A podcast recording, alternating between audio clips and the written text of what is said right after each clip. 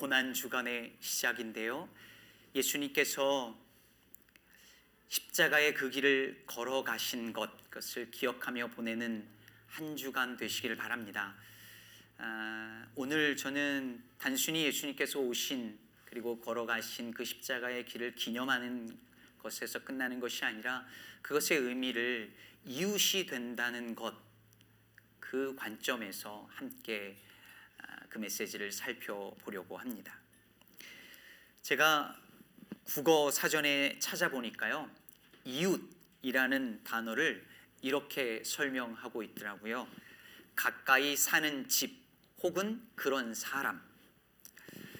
지역적으로 가까이 사는 집이나 사람을 이웃이라고 정의한다는 것이죠.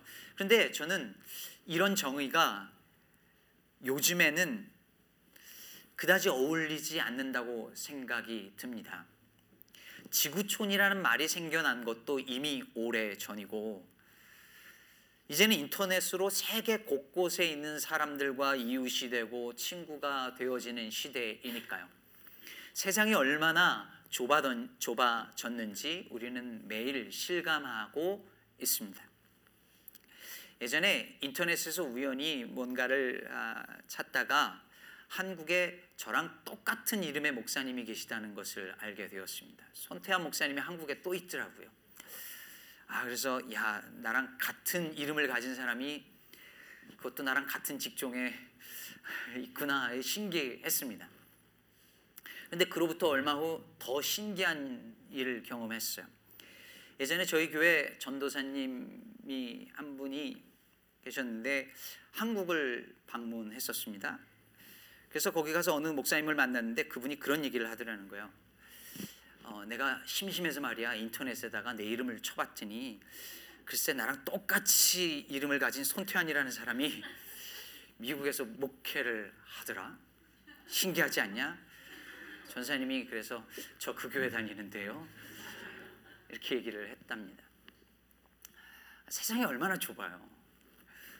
이런 세상에 살고 있는데 단순히 지역적으로 가까이 사는 사람들만 이웃이라고 말하는 게 과연 맞을까라는 생각이 들고요. 반면에 가까이 산다고 해서 정말 우리 이웃인가라는 생각도 어, 드는 것이 옆집에 살아도 말 한마디 안 섞고 살 경우가 많잖아요.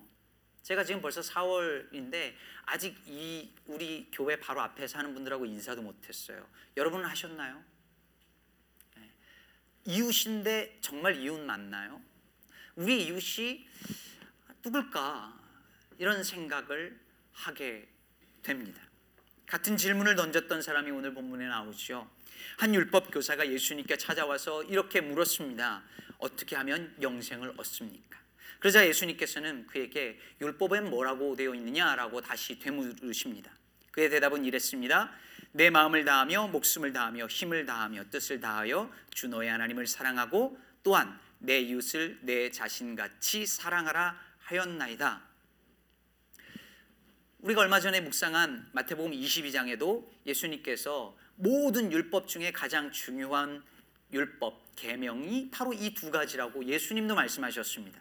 왜냐하면 하나님을 사랑하는 것과 이웃을 사랑하는 것 이 두 가지가 이스라엘 백성에게 주신 모든 율법과 선지자의 요약이자 핵심이고 강령이고 각주였기 때문입니다. 그렇다면 얼마 전 새벽 예배 때 참석한 분들에게 여쭤본 질문을 여러분에게도 다시 드려보겠습니다. 하나님을 사랑하는 계명과 하라는 계명과 이웃을 사랑하라는 이 계명이 모든 계명 중에 가장 중요한 것이라면 그러면 이 둘 중에는 뭐가 더 중요할까요? 어느 게 더 우선적일까요? 라고 물어보면 다 하나님 사랑이 당연히 더 크고 중요하다고 대답합니다. 그러나 예수님은 그렇게 말씀하지 않으셨습니다. 예수님 마태복음 22장 39절에서 이렇게 말씀하셨습니다. 둘째도 이와 같으니 내 이웃을 내 자신같이 사랑하라. 여기서 이와 같다는 말은 동일한 가치, 동일한 수준이라는 뜻입니다. 그러니까 하나님을 사랑하는 것과 똑같은 수준, 똑같은 가치를 가지는 것이 뭐냐면 이웃을 사랑하는 것이다라고 말씀하세요.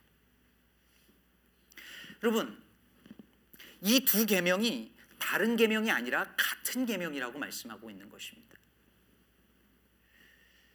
일부 예배 때 여쭤봤는데 2부 예배 늦은 비 예배에 참석하신 분들의 대답은 어떨지 여쭤보겠습니다. 여러분 하나님 사랑하십니까? 거의 차이가 없네요. 하나님 사랑하십니까? 그런데 어떻게 사랑하시죠? 그걸 어떻게 증명하시죠? 이렇게 예배 드리는 것으로 찬양하는 것으로 그럴 수도 있습니다. 그러나 성경은 성경 전체에서 계속해서 얘기하고 있는 것은 뭐냐면 우리가 하나님 사랑하는 길은 이웃을 사랑하는 것을 통해서 표현되고 증명된다는 것입니다. 타고르라고 하는 시인은 이런 아름다운 시를 지었습니다.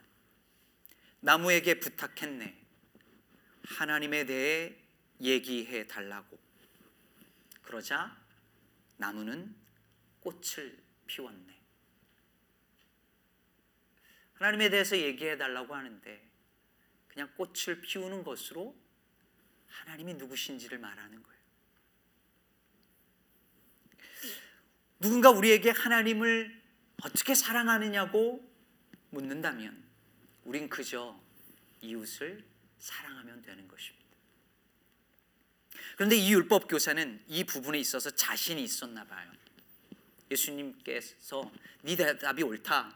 이것을 행하라. 그러면 살리라라고 하니까 이 율법 교사가 자기를 옳게 보이려고 자신만만하게 주님께 또 묻습니다. 그러면 내 이웃이 누구니까? 물론 이 율법 교사는 지금 몰라서 묻는 게 아닙니다. 25절에 기록했던 것처럼 예수님을 시험하려고 한 질문들이었으니까요. 그에겐 이미 자기만의 정답이 있었어요. 여러분, 유대인들에게 이웃은 누구였을까요? 유대인이었습니다. 그들의 월드비유로 세계관으로 볼 때 유대인이 아닌 자는 다 이방인이었고 죄인들이었습니다. 유대인이 아닌 사람들은 이웃은커녕 하나님을 믿는 그들의 신앙을 위협하는 적이었습니다. 제 아들이 한네살 때쯤이었던 걸로 기억하는데 일본어로 된 애니메이션을 보여준 적이 있었어요. 여러분들도 혹시 아십니까? 플란다스에게 예, 저 세대들은 더 잘 알 텐데 이, 게 좀 보여주고 싶었는데 일본어로 된 것밖에 없어서 이렇게 틀어주면서 예, 제 아들이 그때 한국말밖에 못할 때라서 이제 얘기를 했어요. 유빈아 이거 한국말 아닌데 괜찮아? 그랬더니 아 괜찮대요. 그래서 보여줬어요. 한참 뒤에 가서 유빈아 어땠어? 그랬더니 아빠 이거 되게 재밌어. 근데 이거 한국말이야. 그러는 거예요. 그래서 다시 틀어보니까 분명 일본 말인데 왜 한국말이라 그랬냐 생각해 보니까 우리 유빈이에게는 세상의 언어는 영어와 한국어밖에 없는 거예요. 한국어 아니면 전부 다 영어. 예. 그러니까 이게 들어보니까 영어는 아니거든. 그러니까 이게 한국말이라고 생각을 한 거예요. 여러분 흑백의 논리를 가진 사람들이 다 이래요. 흑이 아니면 전부 뭐예요? 백이죠. 백이 아니면 전부 다 흑이에요. 유대인들에게 사람은 두 종류밖에 없었어요. 유대인 아니면 다 이방인, 즉 죄인. 따라서 유대인들은 아니 유대인들만이 그들의 이웃이었고 이방인은 그 외의 모든 사람들은 다 죄인이었습니다. 혹은 적들이었습니다. 그러니 내 이웃을 내 몸과 같이 사랑하라는 말씀을 그들은 유대인을 사랑하라는 말씀으로 들을 수밖에 없었고 그래서 그들은 그 말씀을 너무 잘 지키고 있다고 믿었습니다. 그러면 내 이웃이 누굽니까? 라는 질문. 여러분 이 질문을 잘 생각해 보세요. 이 질문은 이웃의 범위를 묻고 있는 질문이에요. 어디까지가 내 이웃입니까? 다시 말해 내 이웃인 사람과 내 이웃이 아닌 사람이 있다는 걸 전제로 묻는 거죠. 내가 사랑해야 할 이웃이 있고 아닌 사람들이 있는데 내가 사랑해야 할 내 이웃은 누군가요? 라고 묻는 거예요. 여러분, 사람들이 이웃 사랑 안 하는 거 아닙니다. 크리스천들이 열심히 이웃 사랑해요. 그러나 문제는 뭐냐면 그렇게 사랑하는 이웃의 범위를, range를, limit를 내가 스스로 정한다는 데 있습니다. 내 몸과 같이 사랑해야 할 이웃. 그렇게는 못해도 사랑하려고 애쓰는 정도의 이웃. 사랑하고 싶지 않고 절대 사랑할 수 없는 사람들, 원수들, 그 외 사람들, 이렇게 범위를 다 나눠 놓고 있는 것입니다. 그러므로 우리가 이 땅에서 강도 만난 사람들, 그들에게 무관심한 이유는 그들이 내 몸과 같이 사랑해야 할 내 이웃이라고 여기지 않기 때문인 것이죠. 한 두어 달 전에 한 설교에서 말씀드렸듯이 여러분 사랑 안 하느냐 하느냐는 하나도 중요하지 않습니다. 모두 다 다 사랑해요. 다 사랑하잖아요. 흔해 빠진 게 사랑입니다. 그러나 그 사랑이 사랑해야 할 대상과 범위를 정하는 순간에 그 사랑은 폭력이 되고 심지어 악한 것이 됩니다. 여러분 어머니의 사랑은 숭고해요. 그러나 내 자식만 사랑할 때 그 사랑은 우상이 됩니다. 여러분 히틀러가 동물을 얼마나 사랑했는지 아십니까? 블론디라는 셰퍼드를 너무 사랑했다지 않습니까? 심지어 동물을 사랑해서 동물을 먹을 수 없어서 거의 채식주의자였다고 알려져 있습니다. 그리고 에바 브라운이라는 여인과의 사랑 이야기는 아주 유명한 스토리죠. 여러분, 히틀러는 너무 사랑했어요. 동물을 사랑하고 자기의 그 여인을 사랑하고 자기 민족을 사랑했어요. 그러나 이 사랑 이면에 얼마나 큰 악이 있는지 우리 너무 잘 알죠. C.S. 루이스라는 분이 이런 말을 했습니다. 그럼 잘 들어보십시오. 사랑은 신이 되는 순간, 즉 사랑이 God가 되는 순간 악마가 되기 시작한다. 무슨 말이냐면 사랑은 좋은 건데 이 사랑이 신의 자리에 올라가는 순간에 그 사랑은 악마가 된다는 거예요. 예를 들어 보면 애국심이 그렇습니다. 나라를 사랑하는 건 좋은 일이죠. 그러나 애국심이 왜곡되고 신적인 권위를 가져버리게 되면 이게 악마적이 돼요. 그래서 나치가 생기고 세계대전이 일어나고 독재가 가능해지는 것입니다.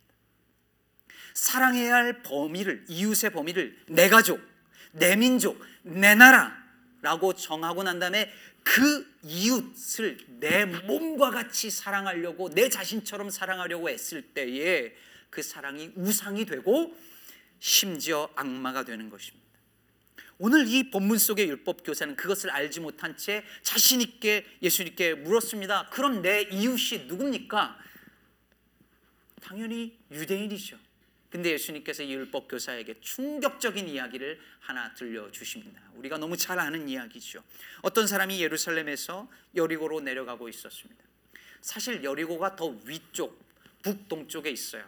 근데 여리, 예루살렘은 지대가 높기 때문에 전부 다 예루살렘은 올라가는 것이고 예루살렘에서 출발하면 어디든 내려가는 것이라고 표현했습니다.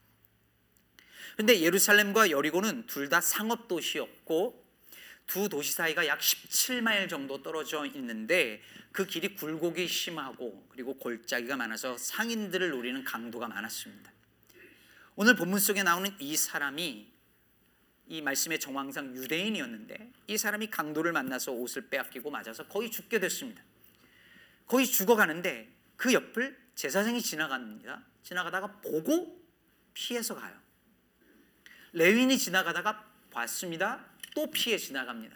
그리고 사마리아인이 지나가는데 이 사마리아인은 유대인들이 가장 싫어하고 혐오하고 어떤 표현이 좋을까요? 영어로 disgusting하게 생각하는 사람들이었어요.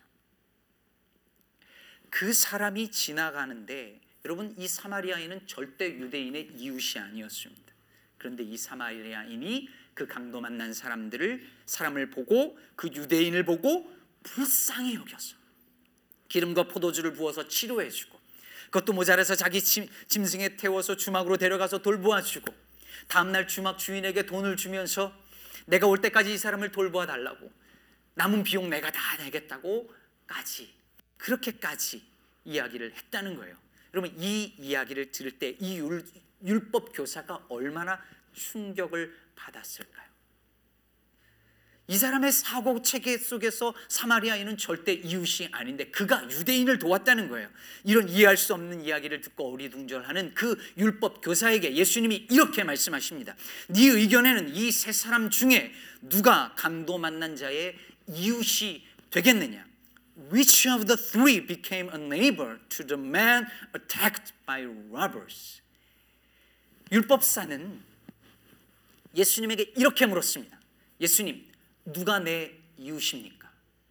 근데 예수님이 이 질문을 바꾸십니다. 뭐라고 바꾸셨습니까? 누가 이웃이 되겠느냐? 누가 강도 만난 자의 이웃으로 판명이 되었느냐라고 물으시는 것입니다.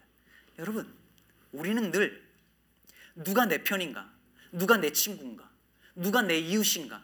누가 내 고향 사람인가? 누가 내 학교 출신인가? 누가 우리 교회인가? 누가 기독교인인가? 누가 하나님 백성인가? 이렇게 관심을 기울이는데 중요한 것은 누가 내 편이냐, 누가 내 이웃이냐가 아니라 너는 누군가의 이웃이냐. 이게 중요하다고 주님이 말씀하고 있는 것입니다. 주님은 오늘 우리에게 동일하게 물으십니다. 너는 누군가의 이웃으로 살아가느냐? 특히 너는 강도 만난 자의 이웃이냐? 너는 고난 당하는 자들의 이웃이냐? 라고 묻고 계신 것입니다. 강도 만난 사람은 제사장이 지나갈 때 그가 나의 이웃이라고 생각했을 거예요. 근데 아니었습니다. 레윈이 지나갈 때 그가 내 이웃이라고 생각했습니다. 그런데 아니었습니다. 그 두 사람은 강도 만난 자를 보고 봤다는 게 중요해요. 피해서 도망갔습니다. 왜 피했을까요? 그 사람을 도와주다가 자기도 피해를 입을 수 있었으니까요. 어떤 피해예요? 도와주다 강도를 만날 수도 있었죠. 그보다 더 중요한 게 있는데 만약에 그 강도 만난 사람이 죽었으면 도와주려다가 시체를 만진 게 됩니다. 시체를 만지면 어떻게 될까요? 부정해지죠. 부정해지면 제사장과 레위는 예배를 드릴 수 없습니다. 그러니 피해야만 했었던 것이죠. 이 얼마나 큰 아이러니입니까? 여러분이 잘 아는 예화일 수 있지만 아들 낙타가 아빠 낙타에게 물었습니다. 아빠, 우리는 왜 등에 혹이 두 개나 있죠? 아, 그건 사막을 건널 때 음식이나 영양분이 없어도 버텨내기 위해서 그 안에 양분을 저장해 두기 위해서 그런 거야. 아, 그럼 왜 우리는 이렇게 눈썹이 길어요? 야, 생각해봐. 사막에서 막 모래바람이 불면 눈 속에 모래가 들어가지 않겠니? 그걸 막아주기 위함인 거야. 아, 그렇군요. 그러면 왜 우린 발 대신 이렇게 커다란 발굽을 가지고 있는 거예요? 아, 그건 사막을 건널 때 발이 모래에 빠지지 않기 위해서 그런 거지. 아, 그렇군요, 아빠. 근데 왜 우리는 동물원에 있죠? 그 모든 게 다 사막을 위해서 만들어진 건데 동물원 안에 있대요. 여러분, 이게 이 율법 교사의 모습이었어요. 하나님을 사랑하려면 이웃을 사랑해야 하고 이웃을 사랑하려면 이웃에게로 가야 하는데 하나님을 사랑한다고 하면서 언제나 어디에만 머물렀냐면 성전 안에서만. 하나님은 우리로 하여금 세상 으로 가서 이웃을 사랑하라고 하셨는데 많은 크리스찬들이 언제나 교회 안에서만 머무려고 하는 것과 다르지 않습니다. 강도 만난 자들이 저렇게 있는데 우리는 아무런 피해도 입지 않으려고 하는 안전한 지대, 안전한 자리에서만 살려고 하는 것이죠. 여러분, 저와 여러분이 도와주고 있다고 생각하는 이웃들이 누군지를 생각해 보세요. 그 도와주는 일이 저와 여러분에게 아무런 해를 끼치지 않는 일 아니세요? 오히려 여러분이 누군가를 도와주는 그 일 때문에 여러분이 칭찬을 받고 존경을 받지 않으세요. 그러나 불의에 의해서 고통당하는 사람들은 그 사람들을 도와주는 일은 얘기가 달라져요. 그건 나도 피해를 입을 수 있어요. 그래서 사람들은 피해요. 사람들은 고통을 보면 본능적으로 피하고 싶어 합니다. 정신적으로 고통당하는 사람 곁에 있으면 나도 힘들어요. 그러니 피하고 싶어 합니다. 그만 보고 싶어 해요.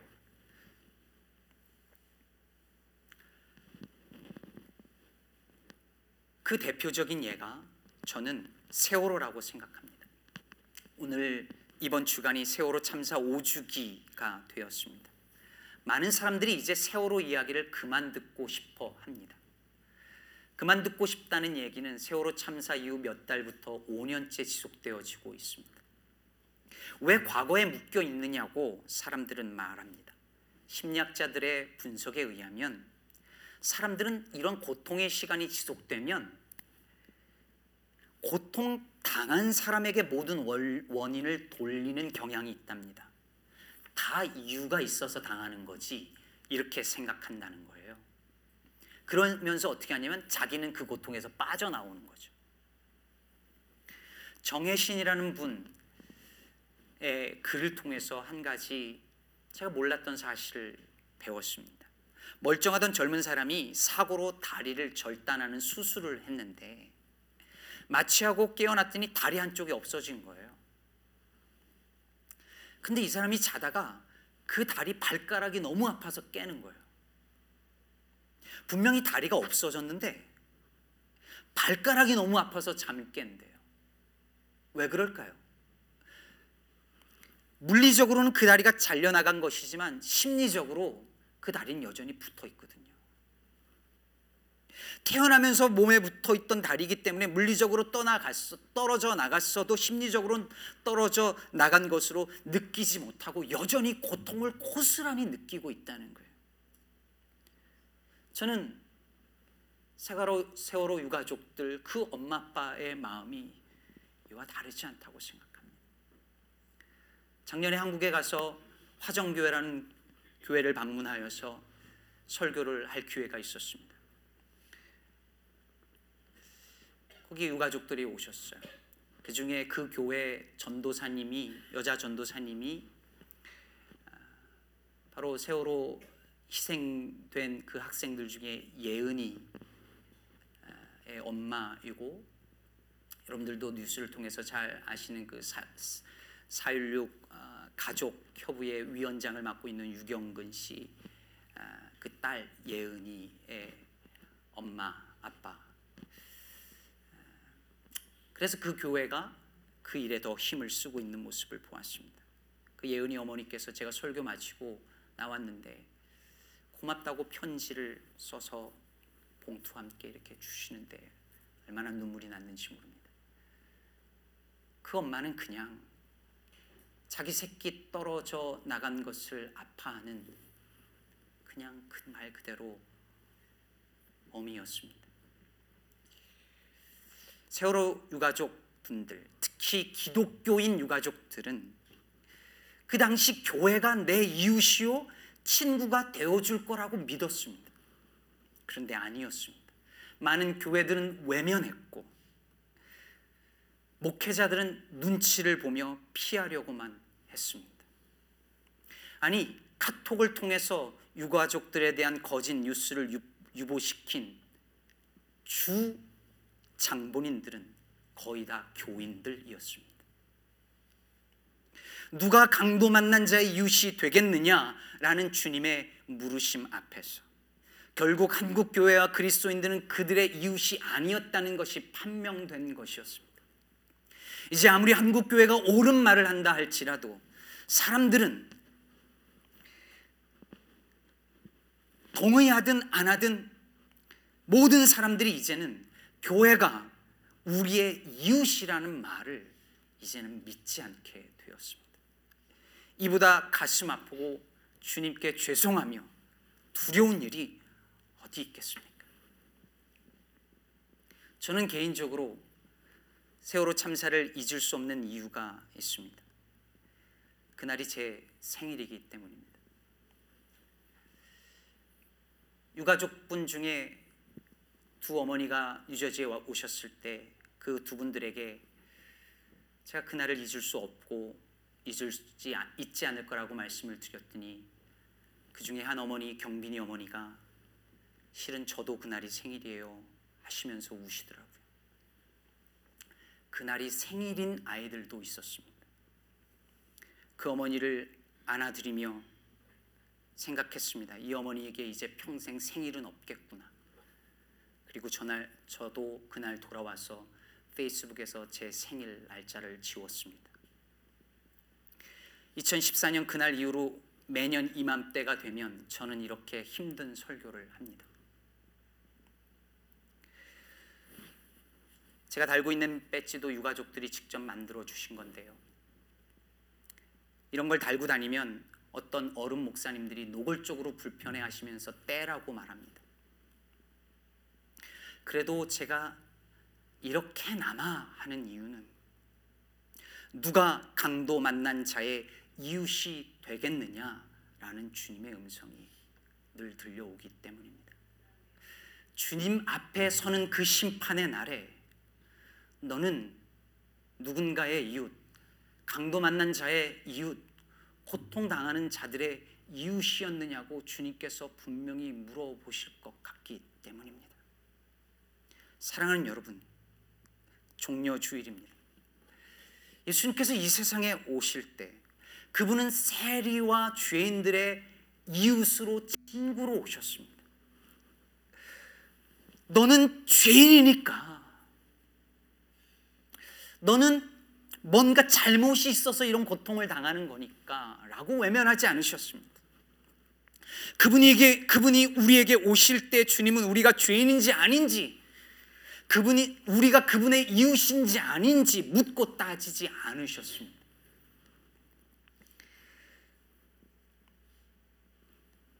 사랑받기에 합당하지 않은 저와 여러분도 사랑하셔서 우리의 이웃이 되사 그 십자가의 그 길을 걸어 가셨습니다. 그분의 뒤를 따르는 우리 역시 마땅히 그래야 하지 않겠습니까? 내 이웃이 누구인지 물으며 사랑해야 할 대상과 그러지 않아도 되, 될 대상을 구분하고 나누는 것이 아니라 나는 누군가의 이웃인가? 나는 고난당하는 이들의 이웃으로 살아왔고 살고 있는가 물어야 할 것입니다. 우리 시카고 기쁨의 교회가 예수님의 십자가 뒤를 따르면서 이 시대에 강도 만난 자들의 이웃으로 살아가는 교회 되기를 주님의 이름으로 축복합니다. 기도하겠습니다.